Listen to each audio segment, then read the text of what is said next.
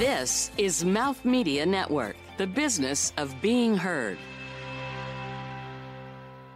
This episode is presented by The Woods & Co., a fully integrated marketing and communications firm with niche expertise in beauty, health, wellness, and fitness.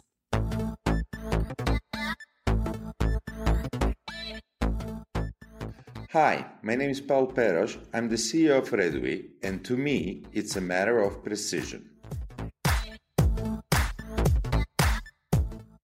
Innovation and disruption are concepts that get thrown around a lot. I'm Kelly Kovack, founder of Beauty Matter. At the end of the day, in my opinion, there is very little innovation and disruption in the true sense of the word. The kind that stops you in your tracks changing the context of the market, consumer, and competitive space a business operates. Disruption is the byproduct of true innovation. Disruption for disruption's sake is just noise. Real innovators disrupt by long term thinking and imagining the impossible. They don't peddle in quick fixes and gimmicks. Paul Peros is the CEO of Perth based high tech company Wellfully, and the new beauty tech innovation Reduit, his latest brainchild. Innovation isn't a nebulous concept for Paul. It's been his reason for being for three decades, and it's his unique superpower.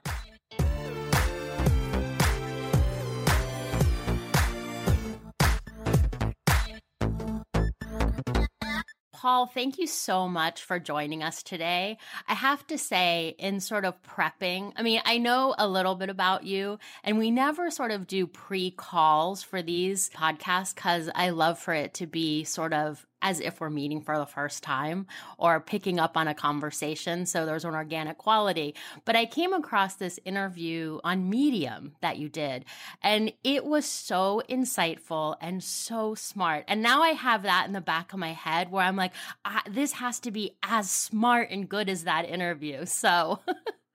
I don't know if you know the one I'm talking about, but I was blown away. So I tried to tap into to some of those answers because they're so insightful and kind of outside the normal beauty thinking. So I just wanted to kind of give you an idea of where I'm at. thanks. Uh, thanks for having me on the show uh, and uh, happy to, to, to talk through any of these ones, plus uh, a number of the new things we've been doing recently. The world has changed quite a bit over the last year and a half. Uh, and we all got not only older, but, but wiser or, or different in a way. For sure. But I think that's a, a good way to start. You know, before we dive into the conversation, maybe you can share a little bit about your backstory and career path that led you to your role at um, the beauty tech company Foreo, which you were there from, I believe, the launch until 2018. And definitely share with us your, your latest venture because it's really fascinating. Sure, happily.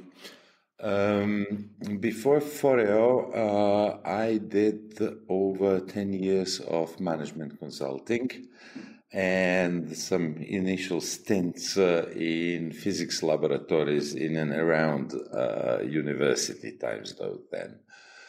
Um, uh, I think what you mentioned before, that is the uh, bit of a different approach to beauty, uh, was made possible to a large extent by the nature of Foreo itself, both as an organization as a focus, uh, but was uh, also, I think, impacted quite a bit personally and professionally uh, by the projects that I've grown up with that have been treating innovation across a multitude of industry and product categories, uh, oftentimes facing uh, incumbent uh, companies that have been in the business uh, for tens of years, generations at times, uh, uh, facing a, a, status quo and having to challenge it over and over again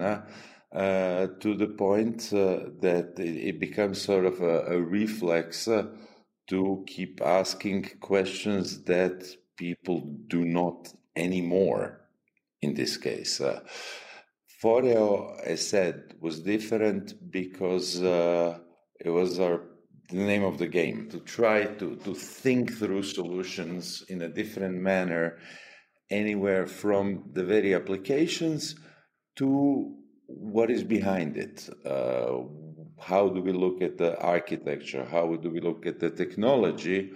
And now uh, with Reduit, uh, probably a, a, second stage uh, of that uh, in terms of uh, thinking across complete application systems, not only devices, but uh, finally integrating uh, the topical dimensions in the innovation work. The the Foreo is such a great story of innovation, design, and growth.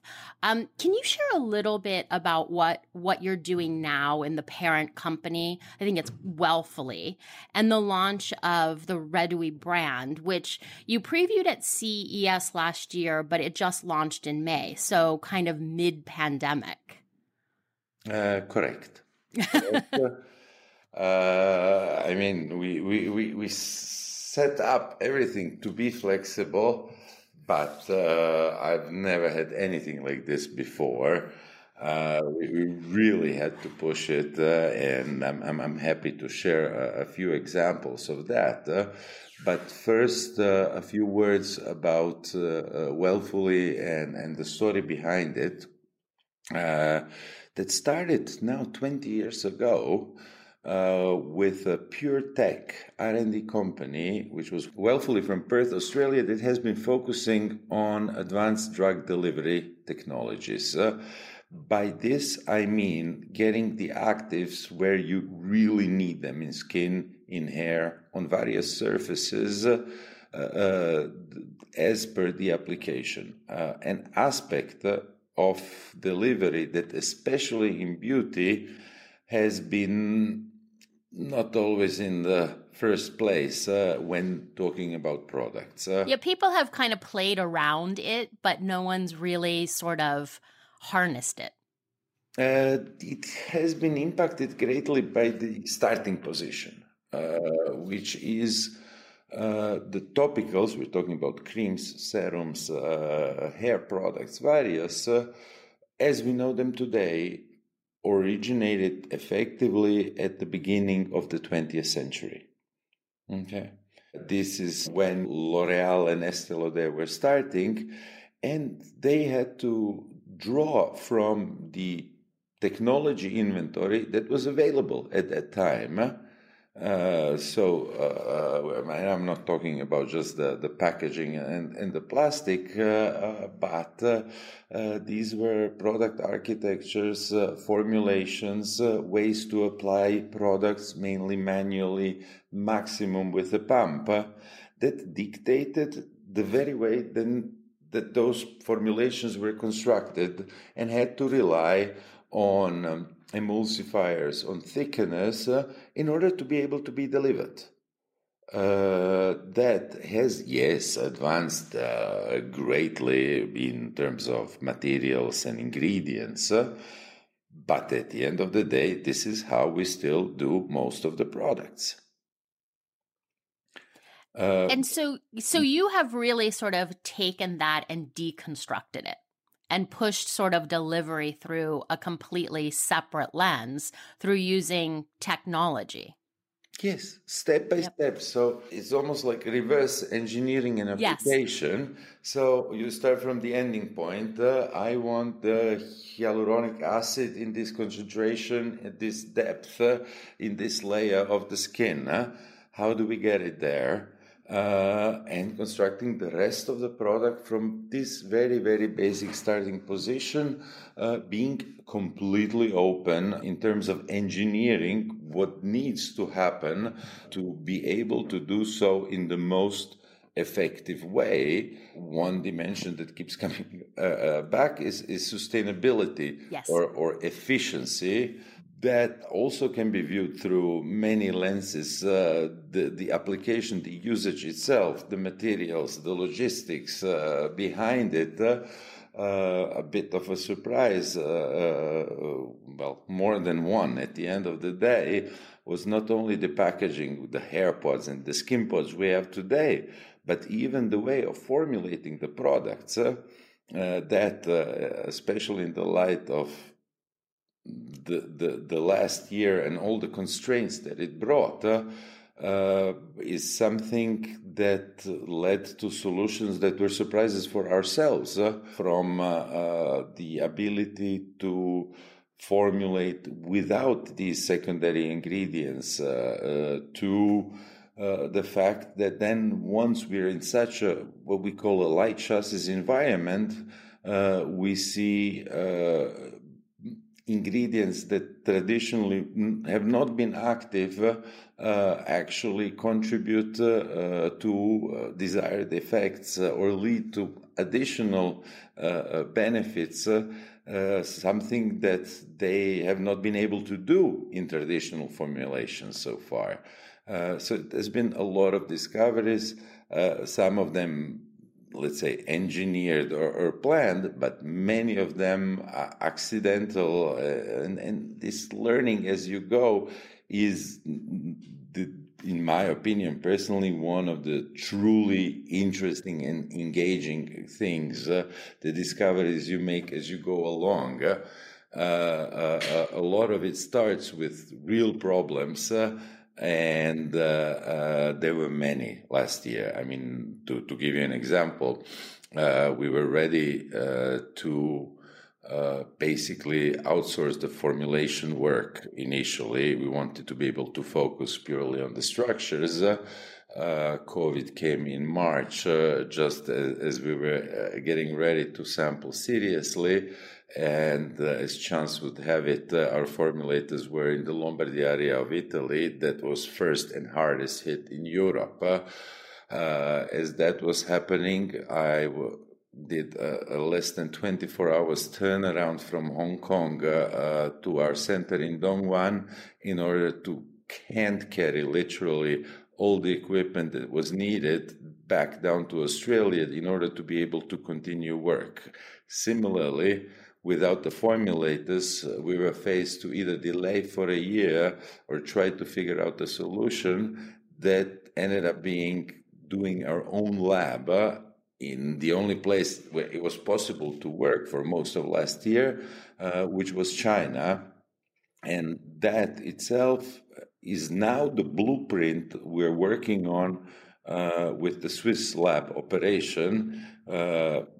Honestly, I think that if, especially if we're talking these specifics or high active concentrations uh, uh, of certain viscosity without the secondary, so light chassis formulations, uh, uh we have done more learning than probably any other established laboratory or formulator could be uh, uh, offering these days and I'm happy to be bringing it into an arena such as southern Switzerland is this in this case that is really close to the industrial centers of Milano and Agrate, with Intercos, uh, Varese itself. It's not just cosmetics, it's also pharma, as well as the rest of Switzerland, uh, uh, with many, let's say, chemical and specialty producers and formulators around.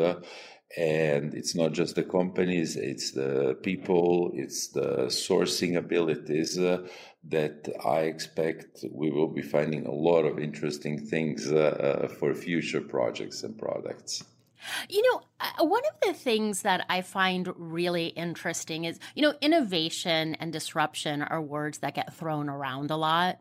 And very often the people and brands that are claiming to be innovative and disruptive are anything but. Um, but you seem to have been kind of put yourself in the middle of these incredibly innovative companies, and I can't imagine it happens by accident. So, how do you build a culture that embraces innovation and sort of what you were just talking about, sort of allowing for the surprises and the surprises to take you down a path you didn't expect, but yet still moving forward to develop a product and launch a product. So there's kind of an art form to that. And I would imagine building a team and a culture that allows for that.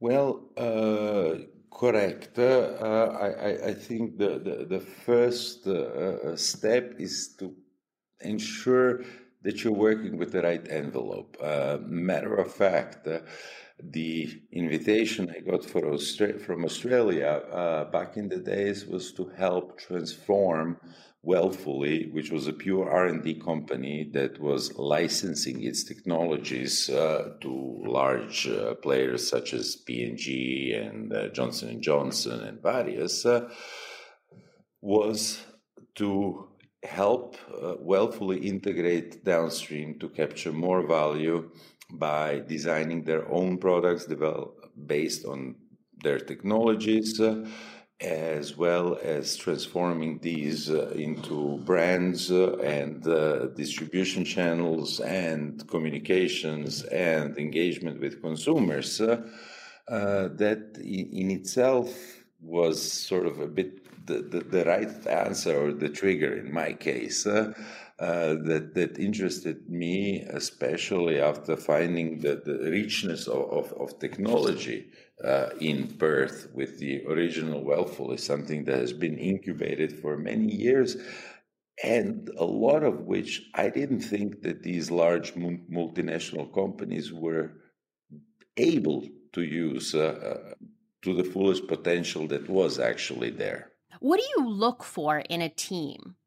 you know to put together this that that understands kind of the power of innovation almost at an intuitive level because i don't think it's something that you can teach right i think like people have to be i think it's one part curiosity and discipline but how do you harness all of that well in addition to what i'm describing which is this uh, uh, vertical integration the, the coverage of the system and technically it's the degrees of freedom of, of a system. So uh, all the levers that, that you can act on. Uh, um, typical example in beauty tech uh, is the brand uh, that goes out uh, and outsources the design in one place and then the sourcing of the device in another place uh, signs a contract for x containers per month and off they go now in the dynamic of innovation, uh, it, it's game over as far as I'm concerned, uh, because in, in such a constellation, any uh, improvement based on feedback from consumers uh, is virtually in nobody's interest uh, and a very unlikely outcome uh, because the OEM uh, is happy where they are and will make sure that any changes or inefficiencies are negotiated as, as uh, rough as, as possible. Uh, ultimately the consumer will be stuck with something that in itself uh, is not really evolving or developing venturing out into completely new ways of dealing with, with applications in beauty or anything for that matter, you have to be ready in the sense that you have to have the flexibility needed in order to climb the learning curve as uh, is required to plan for it uh, in the way you design the organization and in the way you put the team together um, specific case that uh, we, we had last year, even non COVID related, uh, was between electronics teams in Australia and in China, with uh, the first being more of a traditional Western school. So we're talking uh, Texas Instruments and various. Uh, and the second being able to work on chips where you do not find instructions or any uh, uh, uh, let's say, examples on the web in English, with on top the engineers not talking Chinese or English between, so impossible to communicate between themselves, and everything ultimately finishing in writing a, a translator program that will take the firmware from the first to the second independently of English and Chinese between the two. Uh, in itself, an asset that I'm pretty sure does not exist in any company in beauty for sure, but in general, easily possible. So, uh, uh, being able to expose yourselves to situation that might require solutions that have never been sought before uh, and being confident that you will find uh, one in terms of assisting people because at the end of the day none of this was groundbreaking but it, it was a typical situation that in a traditional company will would automatically lead to a, a, a complete stalemate uh, where the company would then uh, escalate the problem to the point where it would be a decision a senior decision of working with one or the other and this is again where the perimeter systematically, just by, by the nature of the beast, gets reduced in traditional companies. And we are not talking about employing extraordinary, unique talent or, or engineers. I myself, for starters, am not one uh, uh, of these. Uh, but it's more on how we work together with each other that can lead to limitations or unleash completely novel things uh, just in the way we solve problems we face in everyday work. Well, it's interesting because even in these very large companies, they have innovation departments and really smart, creative place people working in them. But then this innovation gets pushed through kind of a, a traditional decision making process and it falls apart because you can't you can't quantify it it's new um, and it kind of dies on the vine. But what are you telling to the rest of the organization the moment you say this is the innovation department department? True true that's the problem right? everybody else is like okay feel free to to turn off uh, your innovation lights. Uh, that, that's exactly it uh, and, and i think while still possible, uh, because with organization size and complexity, the, the, there will be constraints, and I, I don't think it's an absolute rule. But for small companies, uh, uh, innovation has to be part of HR and admin and supply chain and engineering and everything at the end of the day.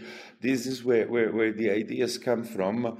Uh, and, and, and this is all game, and these are people who are, are thinking about the company, about the consumers, about what we do and how do we do all the time, and, and, and should be able uh, to, to contribute, should be put in a position to be able to contribute in this case.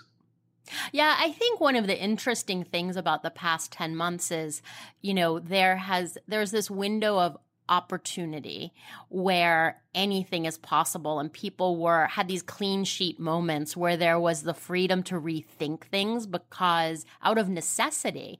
And i'm curious to see whether some of that will stick or we're going to go back to sort of the, the, the same sort of decision making paradigms kind of you know pre-covid.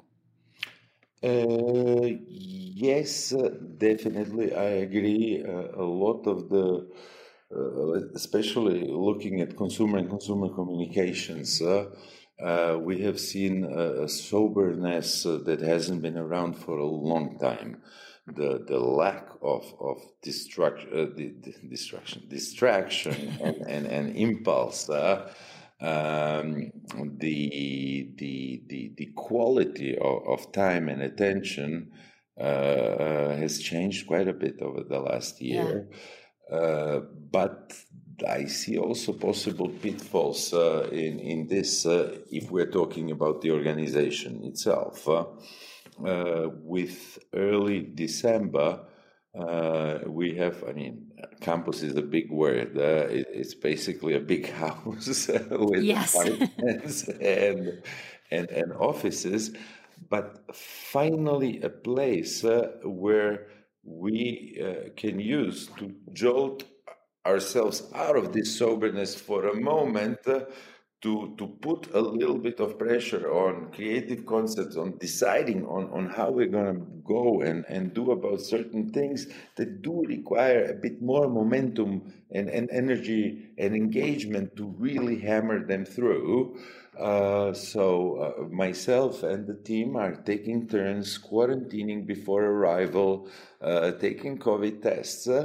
But then spending two to three weeks in various configurations uh, at this house in Switzerland, uh, flying in from all over the world in order to be able to work together uh, even yes, as, as at home in pajamas, but not on Zoom, uh, mm-hmm. because you continue to talk uh, while you're making coffee, cooking dinner together, uh, uh, uh or, or, or even messaging each other right. from room to room uh, on certain things. that that is a little bit something that I miss, and looking at the future, I, I, hope we manage to, to, to learn and involve both of these extremes uh, uh, the, the, the, sobriety of isolation uh, and the more uh, energetic or overly energetic or distracting life as we knew it before 2020.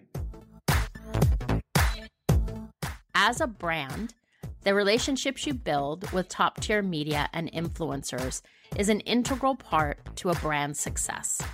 Growing brand awareness and garnering strategic partnerships can open doors to retail opportunities and endorsement from decision makers. The Woods & Co. is a fully integrated marketing and communications firm with niche expertise in beauty, health, wellness, and fitness. Their full-time in-house team works with brands from ideation of strategy to execution while nurturing long term, meaningful strategic relationships. For more information, visit thewoodsandco.com for their services and a list of clients.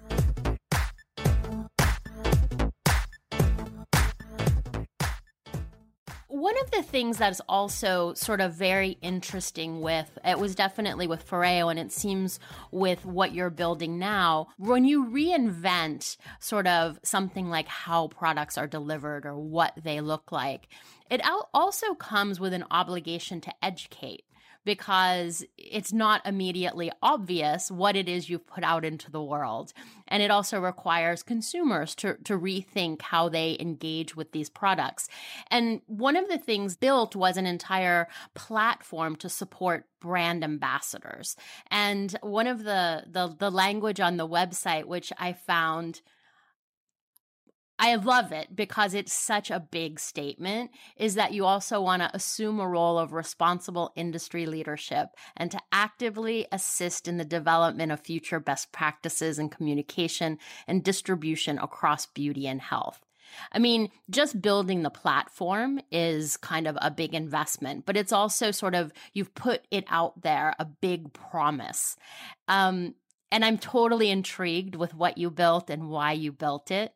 So, can you share a little bit about that platform and the importance of it and kind of the intent behind it? Sure, sure. I think it's also a, a good example of, of, sort of problem solving and, and, and learning on, on the go. Uh, true, the more you innovate, the more you're likely to have to communicate. Uh, uh, aside from the fact that we can engineer and we do engineer for simplicity uh, in, in, terms of uh, uh, the whole product and system of the applicators and the hair pods and skin pods being completely plug and play ergonomics and, and others, uh, still uh, you end up with something that nobody's ever tried to sell and nobody's ever tried to buy. Uh, the newer, the more of, of a new paradigm you're presenting, and you need to connect it uh, with the context, uh, the, the landscape uh, of uh, today or yesterday in this case. It is the absence of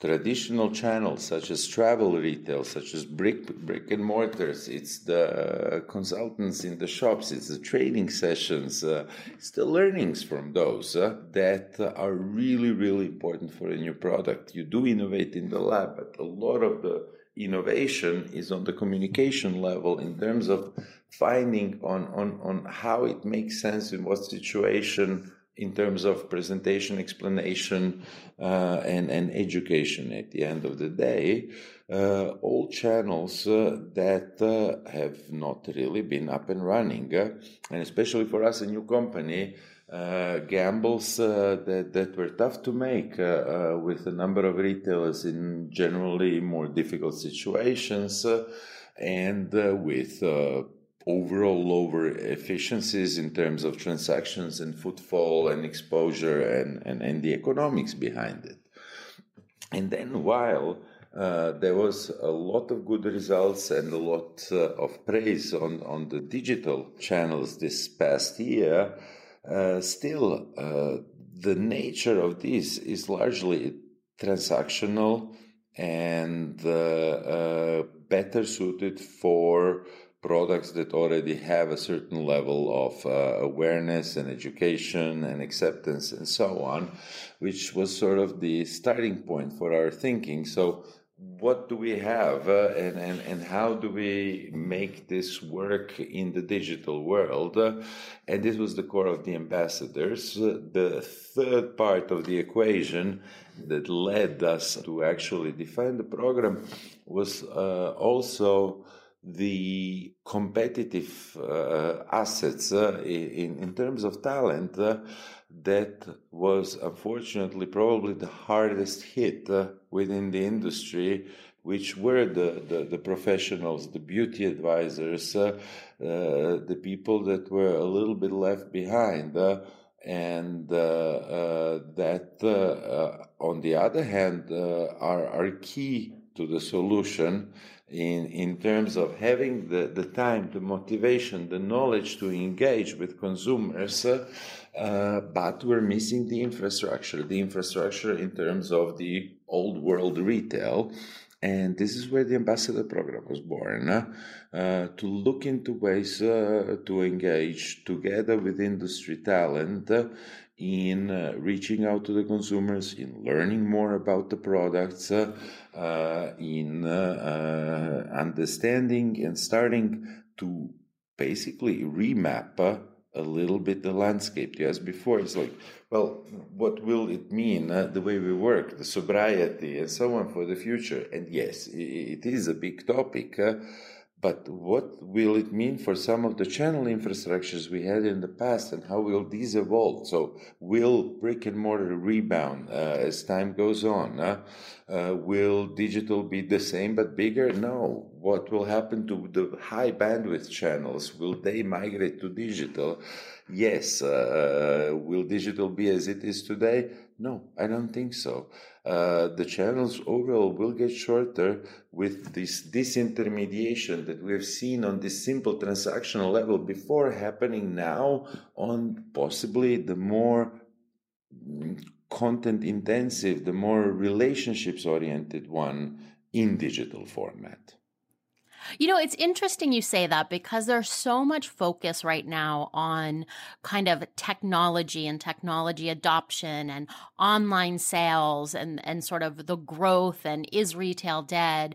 And I think what is very often overlooked is yes, there's, you know, g- these great strides happening, but the moment that we're living in to me is really about human beings and how we communicate with each other and how are we going to be there for each other. And it's kind of that human connection, I think, that is the opportunity right now. And the technology, yes, that's going to happen. Um, but I think people are losing sight of the fact that this is a very human moment right now. And it seems like you've kind of tapped into that and are unlocking it.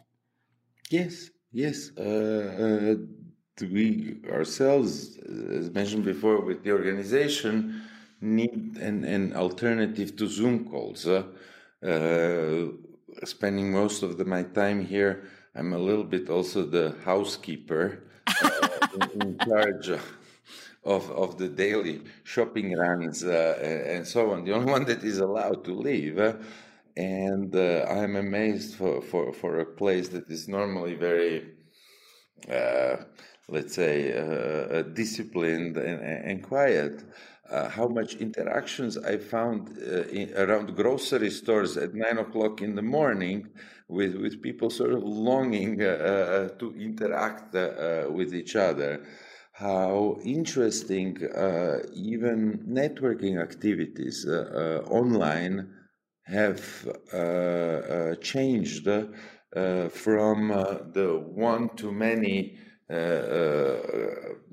um, let's say configurations uh, so presentations on zoom to various audiences and conferences uh, to threads, uh, to one on one to one discussions, uh, uh, to a combination of, of, professional and private contact. Uh, yes, yes, it, it, it, it is the, the, the, human element that is becoming much more prominent. Uh, than let's say the, the content or, or the dryness of your everyday Amazon page uh, or, shop. Yeah. Yeah. So, you know, I think and I'm curious because you are such sort of a future a future thinker and and and definitely sort of think I mean, I hate I hate the the description outside the box because you know it's so overused. But you you're not defined by sort of where where everyone else is going. You know, we're living in such a time of disruption, but I also think it's so full of possibilities, and we definitely have a, a rough road ahead of us. I think there's a lot of green shoots, but you know we are still dealing with the pandemic. You know, we have economic um, issues, especially in the US, that we're dealing with political, cultural. You know, it's kind of this confluence of big problems, if you will. But I still am so hopeful about what's on the other side. And I'm inspired every day by the creative by creative people like you who are rethinking their businesses. But I'm curious to hear what your thoughts are about the future of beauty and wellness and what it might look like, sort of like three, five years in the future which seems like a difficult thing to even contemplate because everyone's thinking post COVID, but I'm thinking beyond that. You know, what what does the landscape look like to you? Well, I, I hope we will be able to take some of these sober learnings uh, from this past and, and, and probably a few more years to come uh, with us into now there's more and more talk about the roaring 20s. Uh, uh, so not to, to, to let the pendulum swing completely to the other side without taking some of it uh, uh with us. Uh, in particular, in particular, sort of self-care and some of the elements that for me personally are important in, in beauty that is about uh, self-perception and and and and, and care uh, for oneself, uh, uh, getting closer to to wellness and and health uh, uh, could bring or pull the industry uh, all together in in a much more interesting dimension.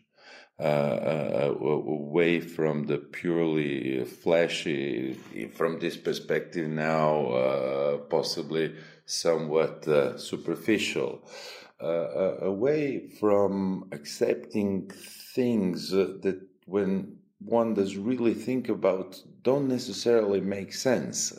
Uh, we had time to do that now, and uh, I think this this will continue.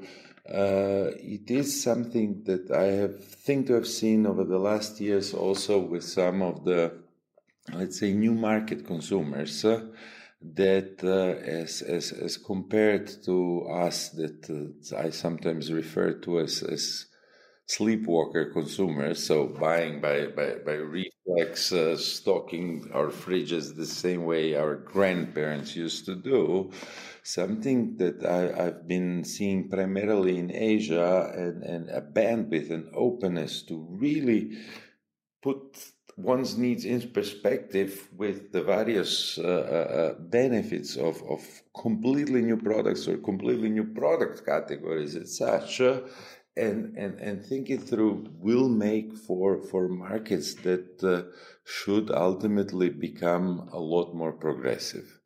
Now, uh, I'm describing this as a, as a positive development uh, for the sense it makes, uh, but uh, uh it will undoubtedly bring uh, a lot of challenges to the organizations in the industry.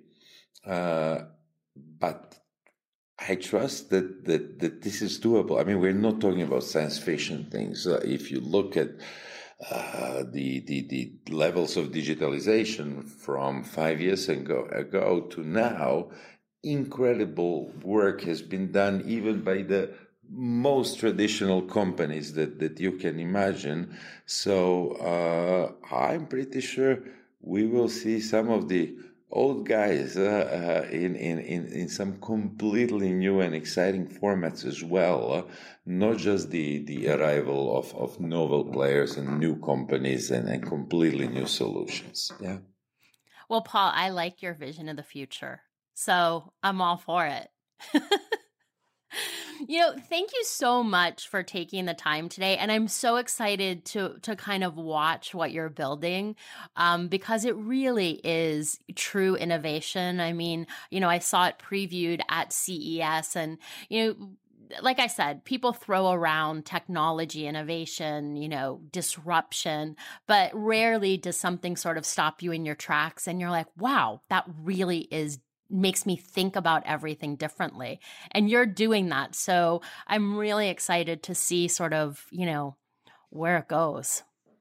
Thank you. Thank you. I mean, we're, we're trying to do our best. Uh, and it's uh, uh, strange times. Uh, and Definitely. Still, the, the, the world keeps on spinning. Yeah.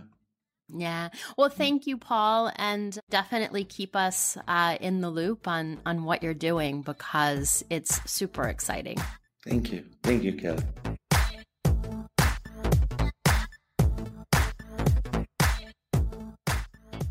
For Paul, it's a matter of precision. While there is a general consensus by business leaders on the importance of innovation, Many remain stumped by how to achieve it, resulting in investments of big bets with little commercial payoff. Breakthrough ideas that are incrementally executed result in commercial failure. Successful innovation requires a resilient long term strategy, precise execution, and constant evolution. Paul Peros is a charismatic, big thinker whose excitement for life and the unexpected is palpable and contagious. For him, innovation doesn't reside in a department. He believes to be successful, it must be the foundation of a brand's culture. His ability to not only conceptualize this, but to build a business that supports the constant search for true, meaningful innovation and embracing the unexpected is his recipe for success. He believes true innovation isn't just incremental, it is without compromise and it tackles every single dimension of design. It's also meaningful in the sense that it addresses real concerns of consumers and provides for relevant improvements. So, in the end, it's a matter of precision. I'm Kelly Kovack. See you next time. Hi, my name is Paul Peros, and for me, it's a matter of precision. Precision in the sense of doing things right, and a precision in the sense of thinking things through. It's a Matter of is a production of Beauty Matter LLC you can find more content and insights on beautymatter.com and follow us on social media at Beauty Matter Official.